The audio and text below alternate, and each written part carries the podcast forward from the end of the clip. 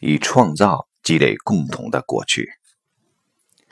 佛家谈因果，许多人以为是宿命的观点，其实这因果主要在说明万事万物互为缘起的道理。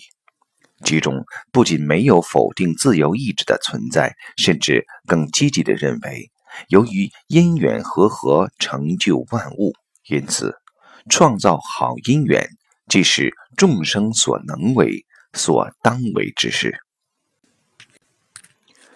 《了凡四训》中第一训的立命之学，是相信命运者所需读的。书中的主角袁了凡，原被一艺人批流年无事不中，自以为人生早在定数之中。后来经云谷会禅师以如此印命，也只不过是个俗汉而已，要其持咒正心，用功过格让自己去恶为善。袁了凡照直奉行，结果是命运大改，所以为子孙写下了这篇立命之学。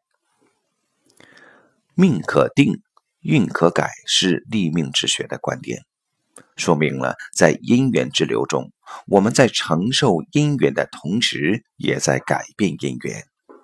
谈因果，是得此承受，也得谈及此改变。生命一定程度固定是被界定的。例如，死生往往非人所愿，落于帝王将相或寻常百姓之家，也不由自己选择。然而，生命的丰厚贫瘠，超越沉沦，却全可操之于己。在此，客观条件之意义，原可因关照之不同而改变。有人一箪食，一瓢饮，不堪其苦。有人却以为乃天将降大任于斯人；有人追求锦衣玉食，以为不如此即枉费一生；有人却以为如此乃为意乐所锁。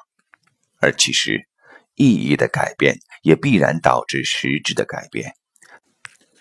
所谓“相由心生”，这相何止是面相？它更起于生活相关之诸相。这些都将因一心之转而改。立命如此，何况男女？是的缘起之理，知道变是男女常态，故是最基本的，但仍仅得车之一轮而已。承受与改变，缘起与创造，原需同时并举。因此，在知道变是常态后，重点就在要如何变。所以说，对婚姻、对感情，就需以增上缘之心应之，让善缘增长，而不是一纸证书保证了，往后就任其因缘聚散。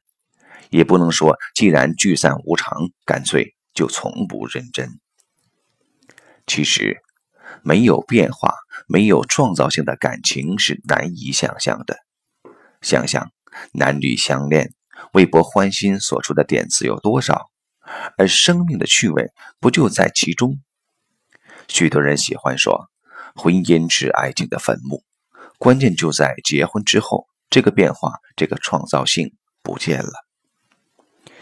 恋爱时因不熟悉，男女吸引更多的来自互相发现的乐趣，也因此日日就在增上的变化。但生活在一起。彼此毫无遮掩，渐渐溺于惯性，乃成一潭死水。这时就需不断地创造互动关系，才不致枯槁。而能如此，那由爱情而生的亲情、恩情、一体感等，也才可能在两人间产生。创造使不同生命积累了共同过去，让两人生命有了共同记忆。却又不囿于这记忆，没有回忆的两人生活本不该存在，但只有共同过去的生活也可以结束。在共同过去中，基础创造，以创造积累更多的共同过去，才真是使得缘起的真意。